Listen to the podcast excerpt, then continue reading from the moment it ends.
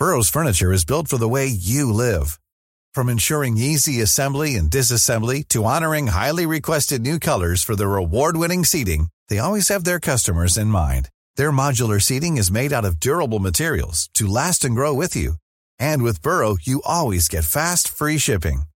Get up to 60% off during Burrow's Memorial Day sale at burrow.com slash ACAST. That's burrow.com slash ACAST. burrow.com slash ACAST. I'm Sandra, and I'm just the professional your small business was looking for. But you didn't hire me because you didn't use LinkedIn jobs. LinkedIn has professionals you can't find anywhere else, including those who aren't actively looking for a new job, but might be open to the perfect role, like me. In a given month, over 70% of LinkedIn users don't visit other leading job sites. So if you're not looking on LinkedIn, you'll miss out on great candidates like Sandra. Start hiring professionals like a professional. Post your free job on linkedin.com/people slash people today. Millions of people have lost weight with personalized plans from Noom, like Evan, who can't stand salads and still lost 50 pounds. Salads generally for most people are the easy button, right? For me, that wasn't an option. I never really was a salad guy. That's just not who I am. But Noom worked for me. Get your personalized plan today at Noom.com. Real Noom user compensated to provide their story. In four weeks, the typical Noom user can expect to lose one to two pounds per week. Individual results may vary.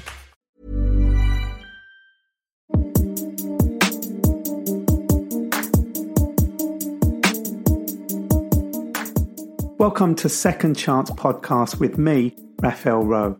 And on this episode, I have a guest that contacted me earlier this year via Instagram. She told me her son was in his final year at university studying economics when he was caught up in a criminal case involving murder, attempted murder, and affray. She asked me to give her a chance to tell her side of the story. So I am. It's not for me or you to judge whether Romani is a victim or killer. Yet I think it's important to hear the voices of people like Natalie. Natalie, welcome to my podcast Second Chance. Now this is this is an unusual one for me and that's because you contacted me through social media, direct message through Instagram with some content about your son. Now I get messages from lots of people about their relative, son, brother, mother being a victim of a miscarriage of justice. That's their their claim, and they ask for my help. And obviously, with my experience, I, I try to give advice where I can, but I get inundated, and it's very difficult for me to keep on top or to offer everybody some advice um, or to invite them onto the podcast to talk about giving them a voice, if you like, where their voice is being muted by a criminal justice system or by your traditional media who, who don't cover these cases if it doesn't serve a purpose for them. But when I looked at the content that you sent me, I was I was very much aware of what I was reading in terms of there were two things actually. The first thing was that you sent me a, an article where the first article had detailed that your son was a thug, etc. And in the second article, where you challenged the media and said, that's not right, that's not who my son is, they changed the headline and told your story. And that's what I want to do today.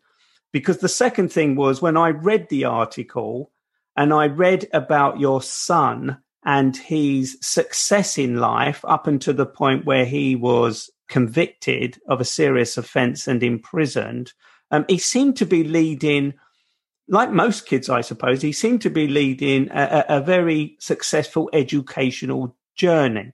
So that's where I want to start with you, Natalie.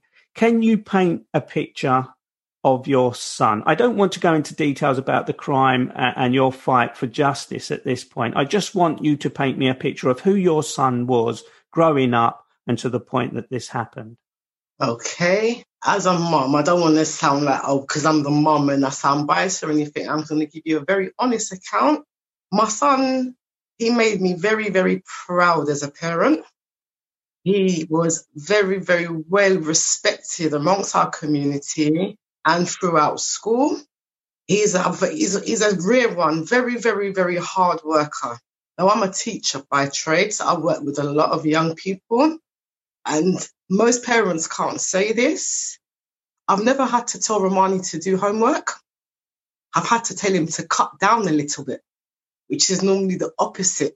You know, most parents, I've got another young son and I do have to be kicking, kicking, coming to get some work done. Romani was one of them ones I'd say, like, son, you need to take a break. GCSE time, he'll be up. I remember the Easter for GCSE's time. We didn't see Romani. He's at home, but we didn't see him. Very, very organized individual. Have this chart up on his bedroom wall. He'll be up from five o'clock and your timetable, maybe I'm going to study five to 9.30, takes a small break, then he's back on it for a large chunk to two o'clock in the afternoon. He's studying. but The only thing he did different was go to bed. At one point, I said to Romani, once your exams is finished, you may going to feel a bit lost because you've put so much into this. You do need to have other parts of life as well. He continued and the hard work paid off because he did very extremely well at his GCSEs. He represented his school on numerous occasions in local media and in campaigns. He traveled to the USA at the school's expense. They wanted him to go to Harvard and Yale, two big universities he was given a scholarship to go to in America. He was down to go to Oxford. And in all honesty, he looked and he said, Mom, like, he's from Hackney, he's from an urban background. He's very sporty. He felt very out of place in some of the institutions. He said, I'm not gonna, I'm not gonna go for any of them.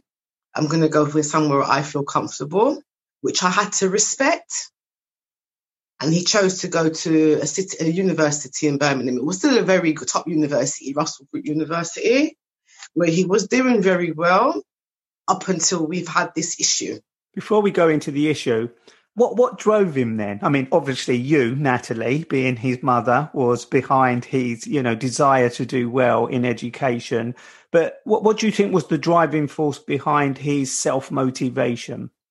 Success, and he doesn't like to lose doesn't like to become low in anything. He's always, if he's football, top footballer, education, he's always going to be the top of the class.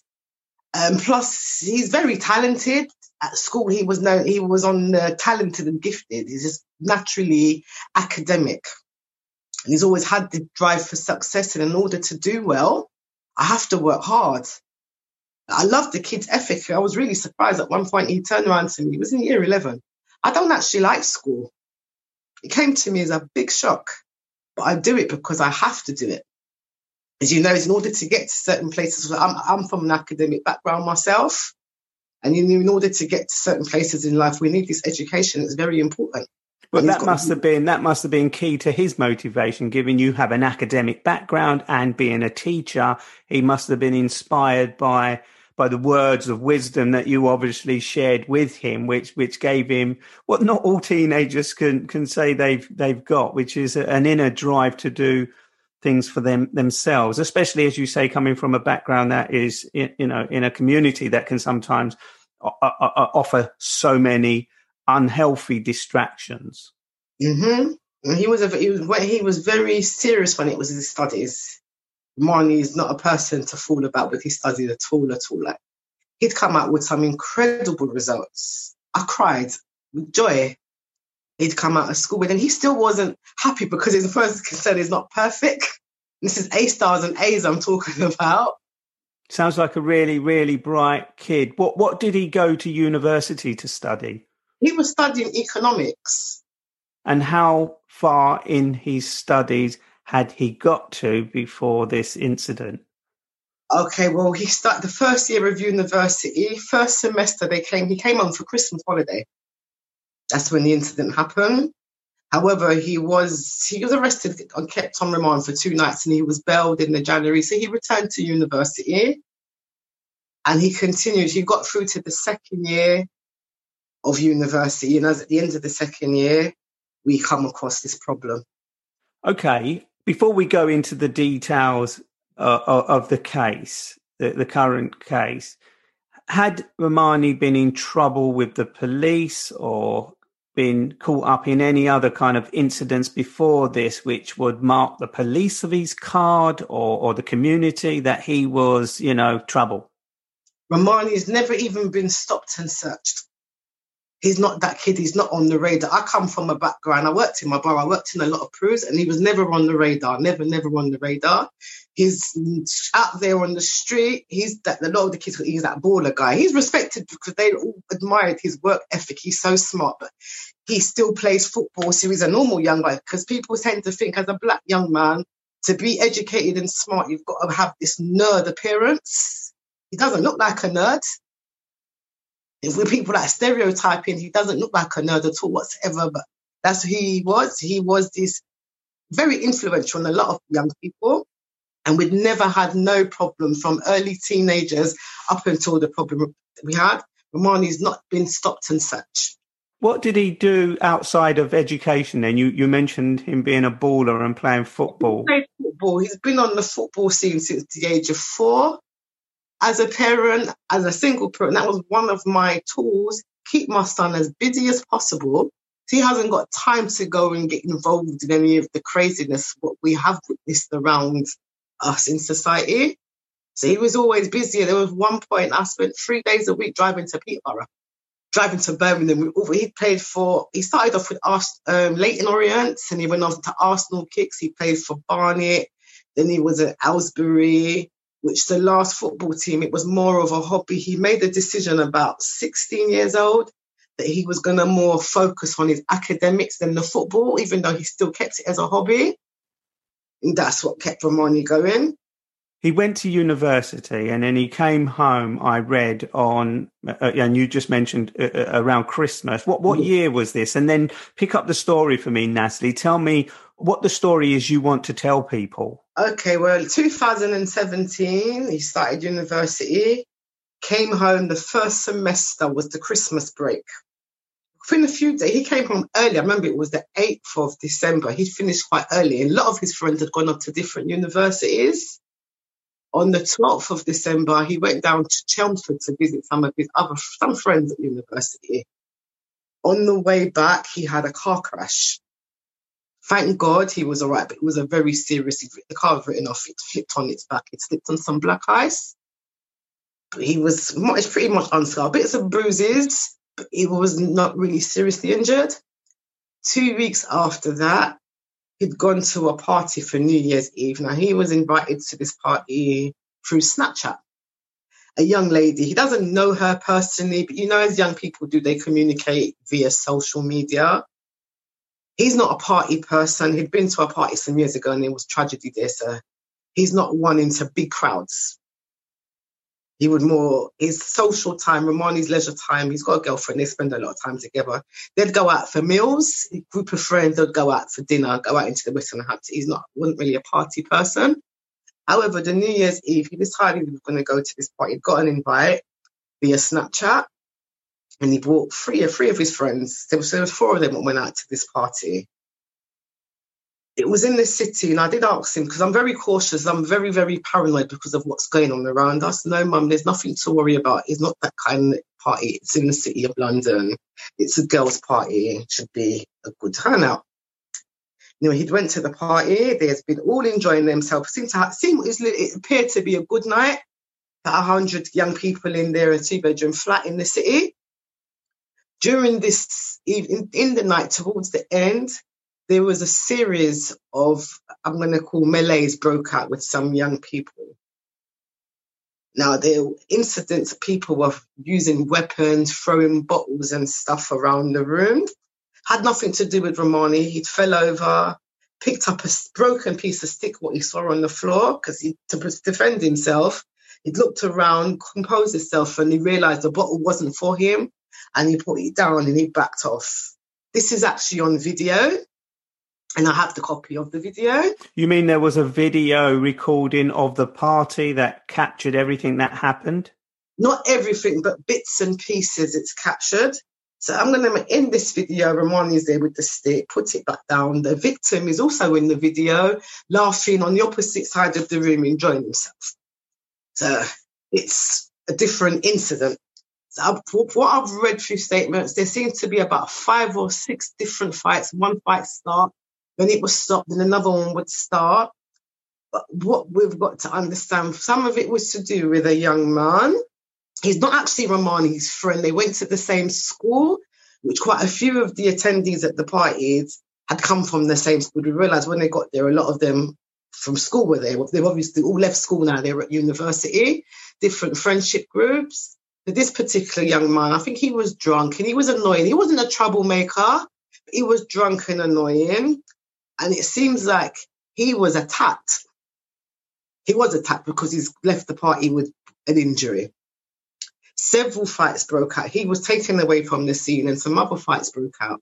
Now, I'm going to reiterate this. It's not a gang incident or talk. These are random kids from all over London and outside London, don't know each other, but come in groups of friends. And there seemed to be a series of fights. And one of the young men, what was at the party with Romani, ended up getting stabbed at the party.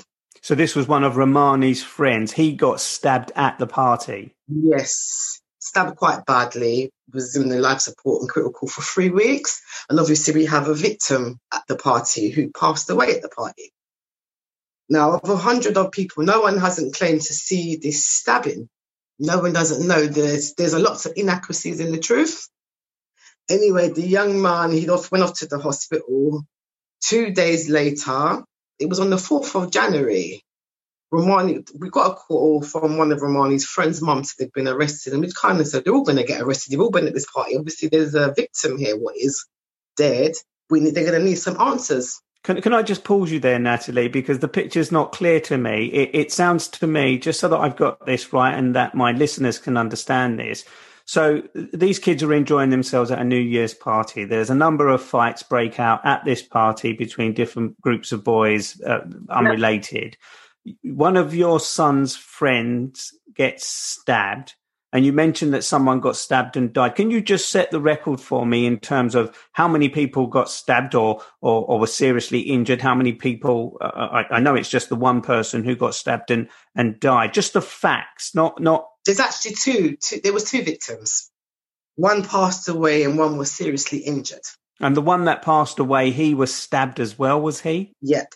And were the, was the person who got stabbed, was that stabbing in connection with your son's friend's stabbing? This is where we're, this is the, this is the question where the big question mark lies now.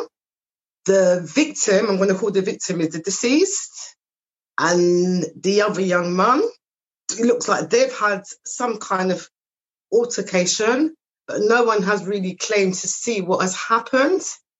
Romani said he didn't see the fight neither because it was just like madness. Everyone's running up and down. He did notice he's tried to leave this apartment. It's like a second floor flat. Looked over the balcony, he can see his friend downstairs on the floor and everyone surrounding him. And that's the point he'd realized that his friend had been stabbed. They'd stayed with him tried to do first aid. Ambulance came. Romani actually got in the ambulance with him.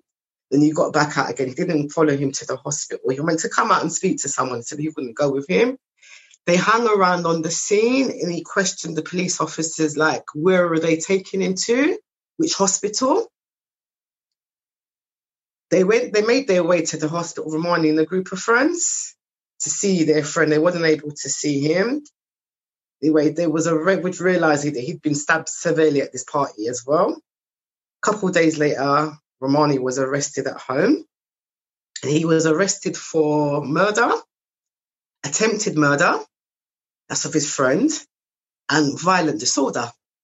So he was being accused of severely stabbing his friend and stabbing and killing another young boy at the party. Yes. And violent disorder taken to the station, questioned, kept him for two two nights. First time he's ever been arrested in his life. And was he the only suspect at this point? No, there was several arrests. Of that one, three of them were arrested. And there was a series of other arrests after, some months later. Anyway, he was bailed on the 6th of January 2018. So, despite the fact he was arrested for attempted murder and murder, he was released on bail? Yes. That's kind of unheard of, isn't it? Very. Anyway, he was on bail all of yeah, 2018 we've gone into now. So he, he was on a strict bail. He had to sign on four times a week. went back to university. Now, no car because he just crashed the car on the Christmas holiday. It's snowing. He had to walk to the police station four times a week, Sunday afternoon, every other day to sign on. And he continued with his studies. The summer, we went on a family holiday. A member of family got married in Jamaica. So we applied for permission for him to travel, which we got. Came to Jamaica with us because he was still on bail. He was granted by the judge and returned a week later, as he said he would do. Come September, October, we've been notified that he's no longer on bail. The case is, however, on investigation, but he's no longer on bail, so he's getting on with his life now. Well, uh, sorry, what do you mean he's no longer on bail? Because he was on police bail where he'd have to sign on four times a week. So that was removed. So as far as we're concerned, now we're now getting on with our life. Put this you mean the charges for which he'd been, ar- or, or, or, the reason that he'd been arrested, the attempted murder, the affray, and the murder? He, he was never charged with these offences at this point. He was on bail, yeah, but not charged with those offences. I understand. So he spent like nine months on the bill. They've removed the bill. However, the case is still under investigation. As a family, we'd always known that he hadn't done it from the beginning, and he'd always maintained, "Mom." the forensics will tell the, the police will see by the forensics. It's very, very obvious what happened on that evening. The forensics would always tell the story. Anyway, he went back to university the September 2018. Not heard anything more. Just got we got on with life as you would do. The following year, July 2019, last year, Romani rang me. It was the 8th of July. I was at work. Mum, I've been charged Charged for what? Because this is behind us. This is the last thing on my mind. The mum, they're trying, they're charging me with murder. So what do you mean they're charging you with murder? I left work. I, I ran. I was on a trip with the kids, and I left and I ran to him. I said, "This can't be possibly happening." Anyway, it turned out that the police had emailed the solicitor on the Saturday evening, six o'clock, with the charge, and we got it the Tuesday by postal requisition. Now, straight away, as a mother, I said something is not right. For you to be charged with murder, surely they would rearrest you. He's never been brought in for questioning again since the initial arrest or anything like that. And they charged him by post? By postal requisition. What does that mean? You get up with that, they try to deal with it like a traffic violation. You get a letter in the mail to say you're going to be charged with murder and violent disorder. You're to come to the magistrate's court in two weeks' time to be formally charged. Not for that type of crime. Anyway, I couldn't believe this was happening. We went to speak to the solicitors and said there's a possibility they're going to remand him, but I'd never in my wildest dream thought that would happen.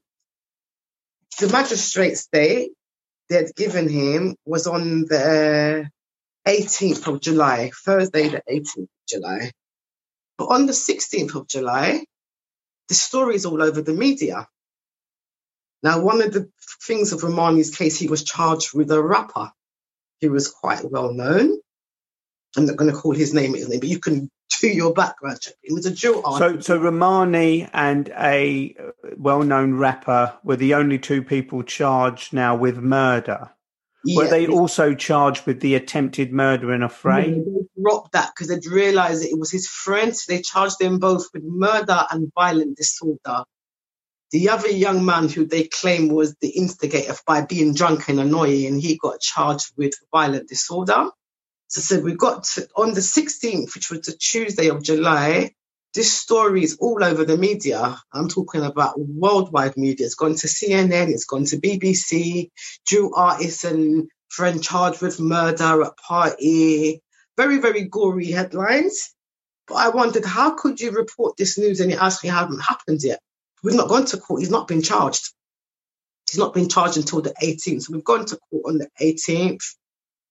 So short hearing, and they was decided that we're going to remand you, charge you when you'll be charged with murder and violent disorder, and they remanded both Romani and his friend into Sent custody.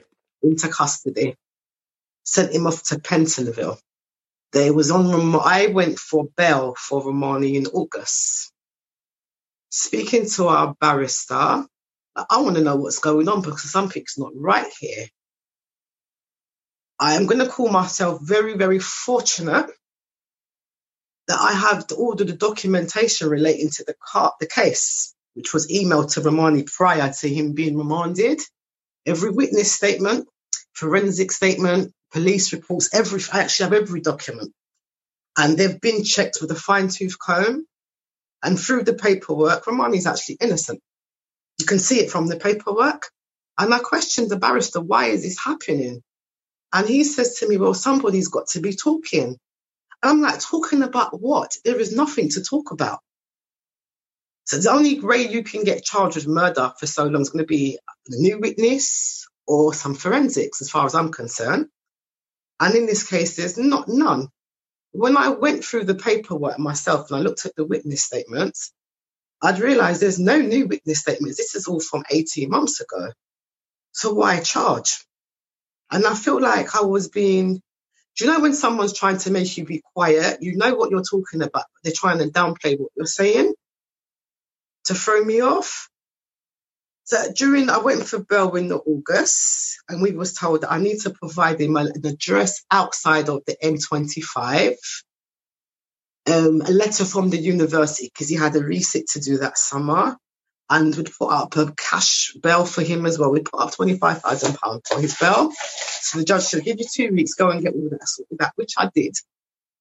Returned back to court two weeks later, and the CPS turned around and said to the judge, oh, he may possibly contact the witnesses via social media.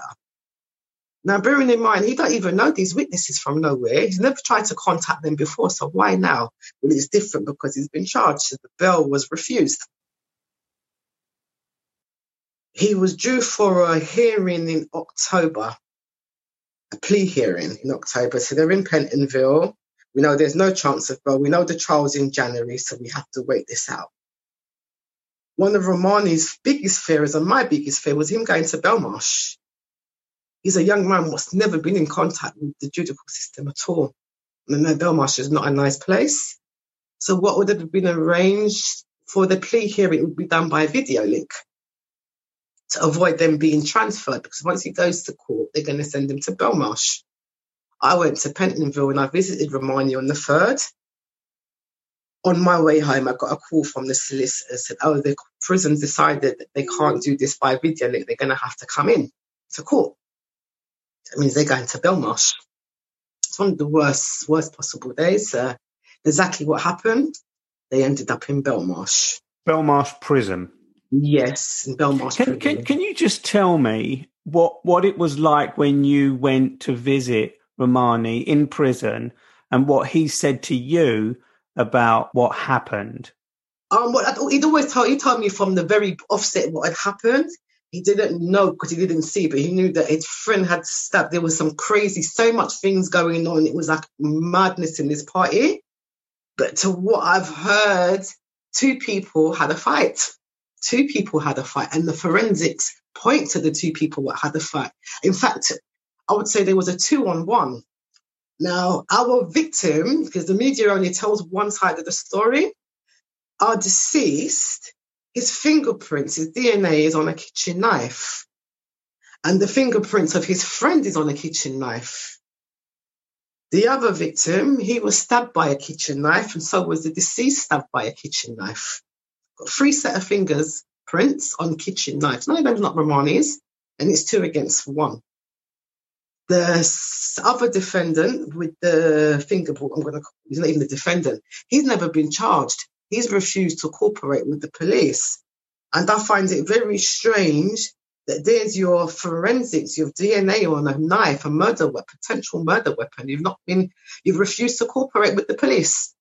And there's Paul Romani, there is no forensics on you whatsoever.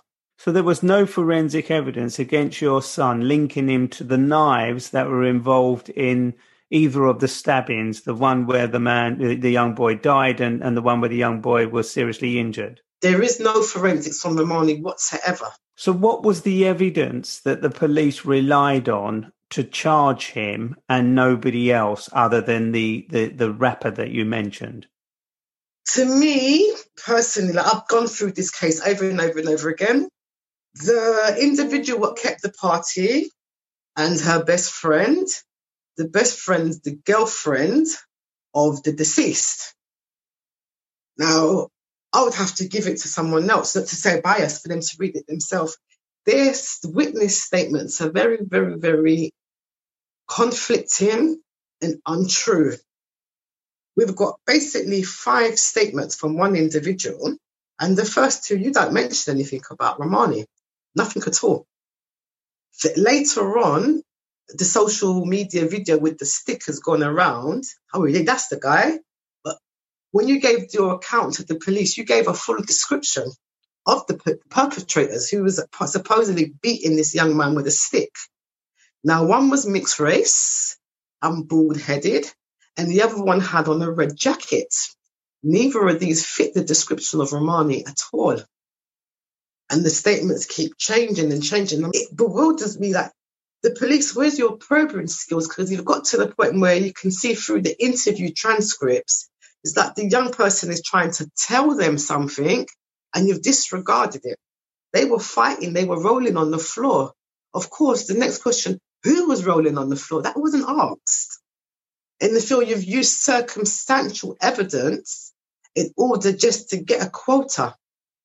to fill this quota, it doesn't matter who's killed the crime. If we can wrap up one of them, that's all that matters. I, I, want to push it forward a little bit because I think the intricacies of the details of, of the case, and I know, having been a victim of a miscarriage myself, how important the minute detail is because that minute detail builds the bigger picture, and it's the bigger picture that tells you whether someone did or didn't do something. So all these kind of pieces of the jigsaw creates a picture which then establishes the facts that you can and can't rely on.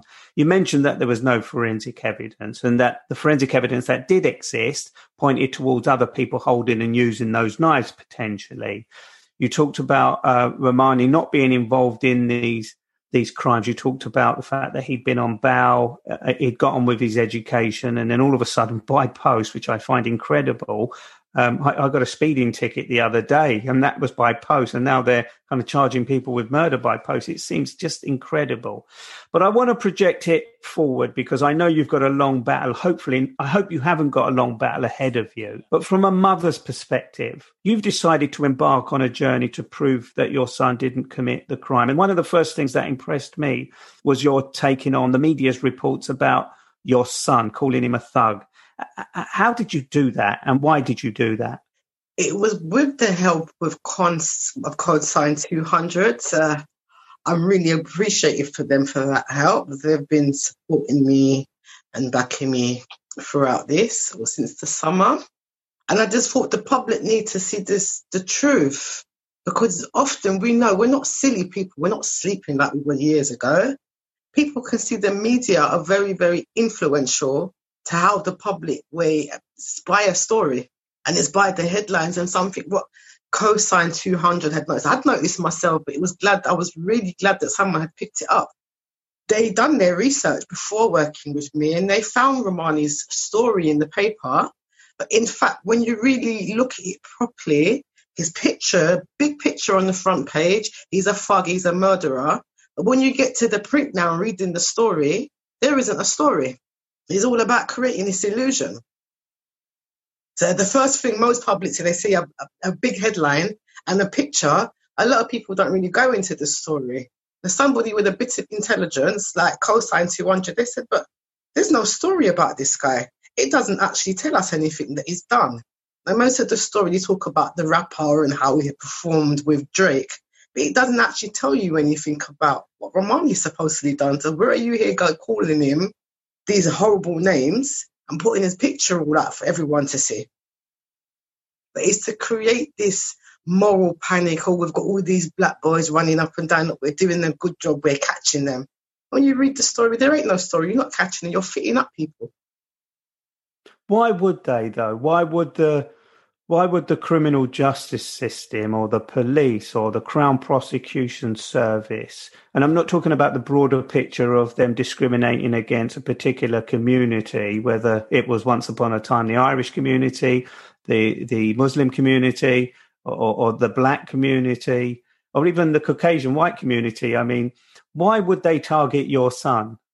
If he was like many of the other kids at that party, innocent, why did they choose him as the person that they were going to portray? Because I'm sure there were plenty of other young black boys and girls and maybe white boys or Asian boys at this party who had maybe a criminal record that they could pin this on because it would be harder to, to, to win over the public in the way that your story has won me over in, in, in so much as you know, this was not a thug, this was not a career criminal or a gang member or somebody, but he was a, a young, you know, driven, successful boy who ended up in prison.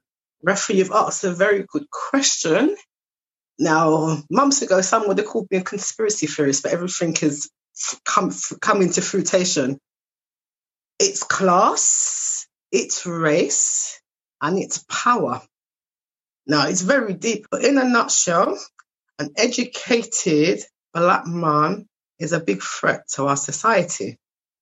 Now, my son went to school. I'm going to say he was groomed and raised by bankers and medical professions and corporations. And this was on the card for a while. He's too powerful. Slavery was abolished in 1833. And yet we're in 2020 and it's still happening. But the slave master, I'm going to say, he became very sophisticated with his methods of slavery. They're no longer using chains and whips that physical eye can see. It's more of a mental, psychological slavery. Now, someone with Ramani's level of knowledge, especially around the subjects, economics is a very, very powerful subject to have. And as a black man, he's a big threat to the world of the bankers and the corporations. So this has been happening generation after generation. When we're too powerful, we kill you or we lock you up. I hear you. I don't know if I agree with you. I know economists who are black and brown and they've made a very success of their careers or lawyers or other people work in banking. So that surely can't be the focus of the authorities for your son. I, whether it's true or not, I don't know because I don't know the details, and that's why I'm I'm talking to you what is your mission? What is it that you you want to achieve here, Nat- Natalie? Obviously, you're you're campaigning to prove that your son didn't commit the crime for which he's in prison for. Tell me what happened in terms of his conviction. I don't want the details around the, the, the trial. That's too much to get into. But what was he eventually convicted of and sentenced to? Manslaughter and violent disorder. Sentenced 10 years for manslaughter and three years concurrent for the violent disorder. And the rapper who he was accused with? Acquitted. The rapper got acquitted, so the other offend- defendant got acquitted. Yep, and the other young man who got found guilty for violent disorder, he got community service. What happened to the young man who um, was a friend of Romani's that was stabbed and seriously injured? Unfortunately, a couple months after the incident, he passed away in something completely separate to that incident. So he's no longer here. How old are these young men? How was how old was Ramani and these others at the time? been nineteen at the time. He just Ramani. Sorry to interrupt you. Romana was nineteen, was he? Yeah, he was nineteen at the time. Yeah, they were all the same age group, 18, 19 he's now serving 10 years in prison for, for manslaughter and a, a, affray. And you're out here trying to get your voice heard, which is one of the reasons I've, you know, invited you to come on to this podcast. What is it you want people to know? What, what, I, I know what you, you talk about the conspiracy and the slavery, and that is deep and that is a, a big conversation. And I'm not in any way, Natalie, skirting over it. And I think most people will know the message that you're delivering there but what is it? What is your message? What what is it you want people to know about what's happened to your son and what you're trying to do to help him? Well, for one, like my bid right now is to get Ramani's freedom, and not just Ramani. What he's been charged under is this doctrine, joint enterprise, whereby it's the way the system has created this lying law that we can lock up as many of you as possible. Is like grabbing our young people in wholesale numbers so just getting one, we can get 10 of them. We don't really have to do no proper investigation. It's like getting young people by wholesale numbers. It's a lazy prosecution tool whereby you're not doing any investigation. You're just tying up a bunch of young people through very loose associations. Like in Romani's case, a big factor of his court case was the fact that some of these boys came from the same school, which they'd all left two years before. And that's the association you've tied them all up in. Now, joint enterprise, something I wrote my dissertation on it 10 years ago regarding the title was Joint Enterprise and how it was going to disproportionately criminalize young black men. I've done obviously lots of deep, deep, deep studies into it, and I was against it from back then. That it was going to, it was used as a tool for social cleansing and gentrification. And I've lived it. We've got the theoretical side of it, and now we've gone through the practical. I'm not sure if I sent, I did send you something in the summer. because I did try to reach out to you in July. I actually wrote a follow up to my dissertation of part two, which was titled The Truth About Education, Police and the Judiciary Injustices Faced by British Black Men in 2020. Why did you reach out to me? Why did you think that I was the person to give you a voice? I knew you'd had you'd been through similar circumstances yourself, being unlawfully, unfairly convicted, and I would have felt somebody, sometime a person what's been through the journey themselves will have a lot more understanding because they know you've lived it than someone was only just read about it in books and papers. That was one of the key features what made me reach out to you. And so this guy has got a very, I admire your story and your strength as well. And I know you know that there is a lot of injustices happening. But as far as I'm concerned, 2020, it's a time we're very, very modern, lots of high spec technology. There's no reason for anybody to be sitting in prison for something they haven't done. And on this journey, I've realized there are so many young black men in prison who have who haven't actually committed a crime. It could be just oh something happened and you might have called that person to return back the game five minutes before they'd gone someone else has gone and got themselves in trouble and that one phone call ends up getting you convicted on something like a murder charge or you haven't got nothing to do with it. I suppose you're living you're living that experience and you're seeing it and and and people that you're interacting with probably more so now than ever before because of the experience you're going through is kind of in, you know fueling that understanding. But for people who are not in this world for people who don't experience it maybe because of their class maybe because of the color of their skin maybe because of their life's chances i don't know what their reasons for not being caught up um, but but that's the majority of people how do you convince them? How do you convince them that this is going on in the world and that in this country, the United Kingdom, young black boys or young boys and girls are getting caught up in a system and ending up in prison for serious offenses when they've done absolutely nothing wrong? Not necessarily because they're being fitted up or fitted in, but simply because of their association with friends or, or, associates or being in the wrong place at the wrong time. Like a lot of these cases, these are like a bunch of children went to school together. You don't have no choice who you're in class with. It's the system what's put you who who they put you with. And now you're getting penalised for it at the end of the day. It shouldn't be happening. It's actually on joint enterprise is actually unlawful, and it has been proven in court. It's, it's been unlawful for the last thirty years, and yet our courts are still using it because maybe because it affects those of lower social classes, it affects just black people more because that's facts anyway. It is black boys what are two or three, how much times likely more to get themselves in this situation than their white counterparts. So there's that racial element to it as well. Me, I want to raise enough awareness in order for those at the top to say this can't work no more. We've got to investigate crimes properly and thoroughly we're not just going to go for just getting a quota. And I said, I put it out this week, like, why is getting a conviction more important than addressing real life evidence and f- truths and facts? That all truths, facts, and evidence get pushed aside just to get a conviction. So I answer, who's benefiting of all of these convictions? Who is benefiting. So we start to look and we start looking at the top, and that's what I have been doing behind closed doors. We've gone to the very, very, very, very top.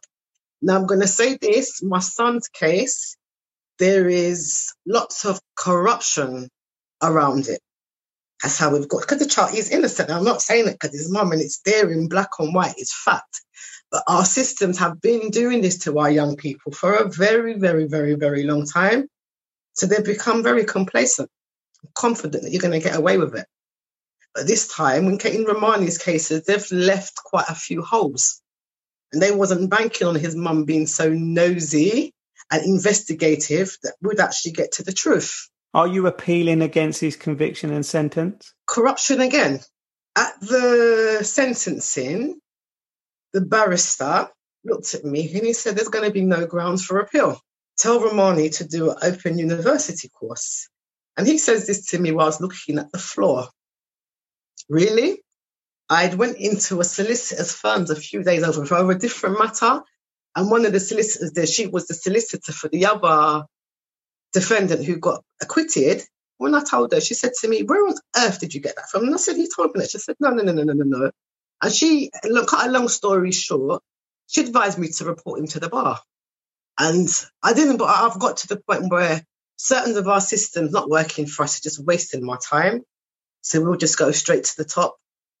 I started Operation Accountability back in the summer, where we're asking for clarity and trans- transparency with all of these cases.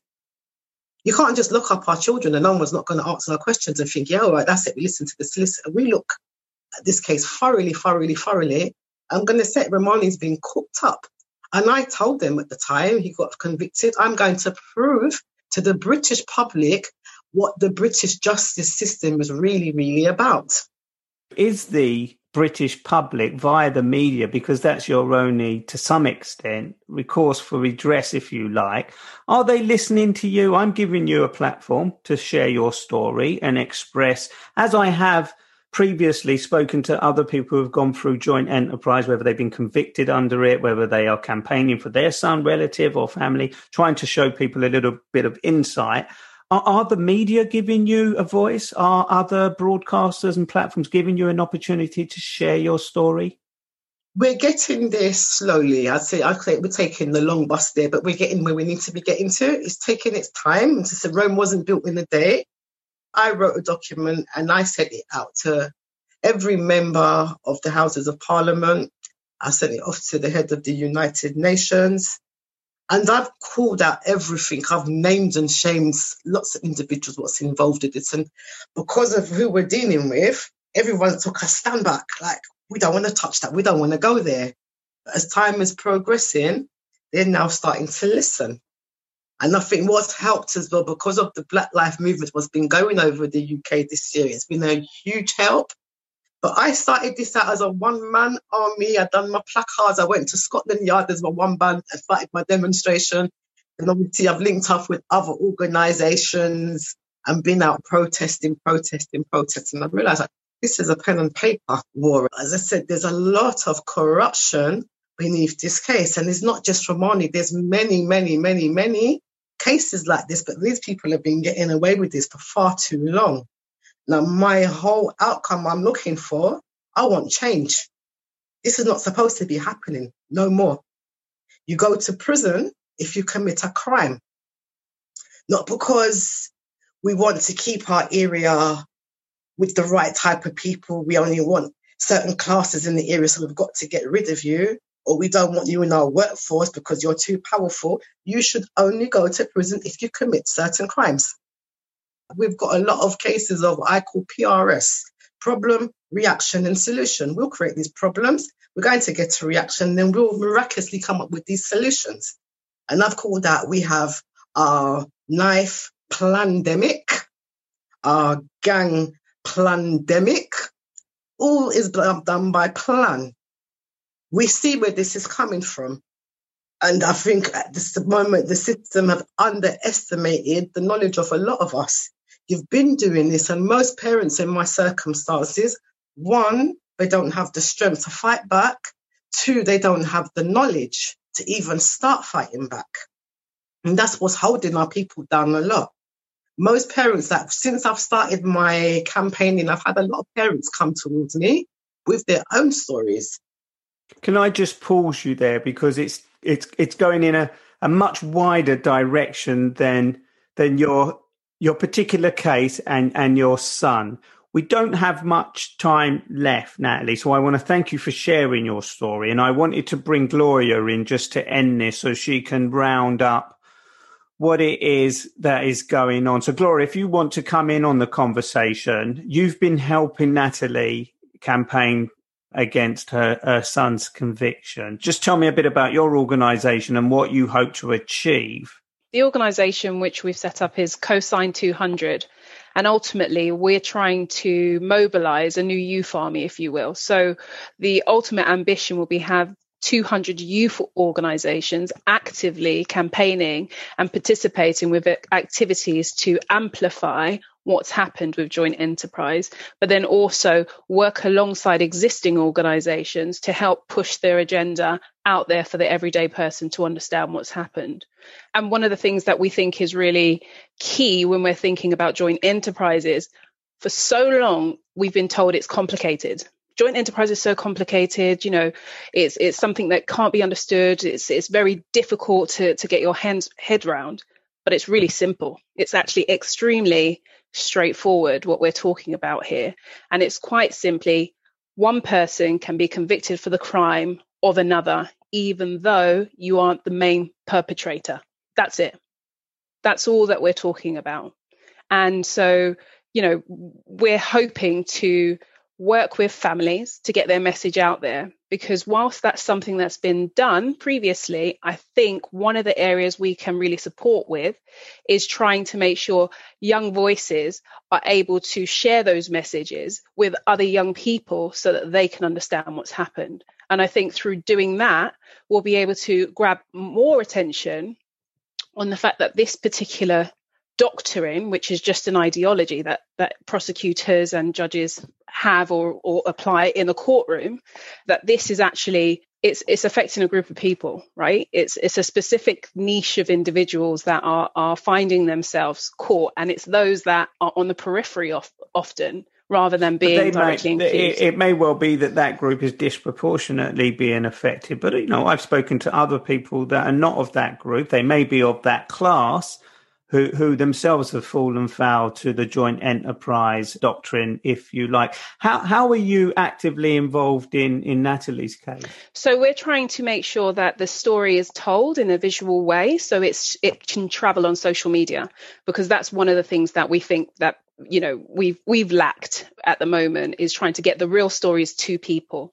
Um, the other way is when we find stories have been mistold misrepresented in social media or, or via um, media outlets we're reaching out to give them the opportunity to firstly understand what's really happened because they either have never didn't carry it in the first place and giving them the opportunities to speak directly with the families so that they can get their take because there's you know with joint enterprise unfortunately it's not just the the victim that is is um, has has often lost someone, even though it's in a very permanent state. But families are destroyed because of these wrongful convictions, and then ultimately, it's also trying to make sure that we're able to to sort of push the narrative about what's wrong with it via uh, petitions and making sure that we're you know getting the message out there to the broader to the broader general public. Uh, just asking you first, Gloria, what does second chance mean to you in this context? Oh, second chance in this context. I think when we're looking at it, joint enterprise, it's a it's a review of the law completely. And we need to start focusing on evidence and changing how we are charging because that's what's actually causing people to become convicted, right?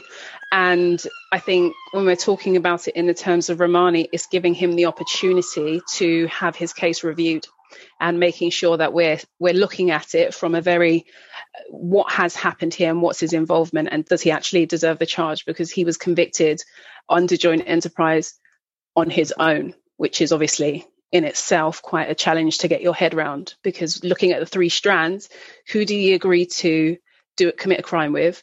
Who did he encourage? And who could he potentially have uh, guessed was going to do something? And there's no other person he's in he's in prison on his own. So second chance will be reviewing his case and Natalie, can I just ask you briefly in terms of a second chance? What what is the second chance you want? My second Romani's case needs to be reviewed, mm-hmm. looking at all of the evidence. We don't pick and choose what evidence we use. I want them to look at everything. And hopefully he will be a catalyst for other young people. As I said, I've been looking at this for a long time and it's not right. It's very, very, very unfair. It's not justice, it's injustice. As I said before, you do the crime, then you do the time. Not you can't be in prison for circumstances, circumstantial evidence. That's not good enough. Now, in Romani's case, Romani is not the instigator. He didn't serve the, the fatal blow. The killer is still unknown, according to them. So, who is he in joint enterprise with? If the killer's in the unknown and you're in a joint enterprise, you don't know who this person is. So, who's he in joint enterprise with? But this is, I said, something the system has been doing to us for a very, very, very long time and we need to review all of these joint enterprise cases, what's happened over the last 10 years. They need to be reviewed immediately. I do appreciate you coming on and sharing your story. Uh, uh, and I'm glad that I can give you this opportunity to tell your story because I know as someone whose mother himself was in the same predicament when I was first wrongfully arrested, charged, and imprisoned there was nobody giving my mother a voice or my sisters a voice at, at, that point, and it took a long time for people to hear their stories. And that's not me saying your son's innocent or guilty. That's just me giving you, Natalie, the mother of a man who's been convicted and imprisoned, who you say is innocent, an opportunity to share his story. And again, Gloria, your work trying to represent other young men and women who are in prison under the same circumstances. So, look, thanks very much for sharing your story and I hope others hear your story. Now, thank you very much as well for giving us the platform and listening to me. Thank you so much for your time. I really appreciated it. If you've listened to this episode on any of the podcast players that allows you to rate and review, please rate and review. I need your support. And please subscribe to be notified when new episodes are posted. This podcast sound was produced by Audio Avalanche. Original music by J Row Productions. The design work was by Studio Minerva and myself, your host, Raphael Rowe.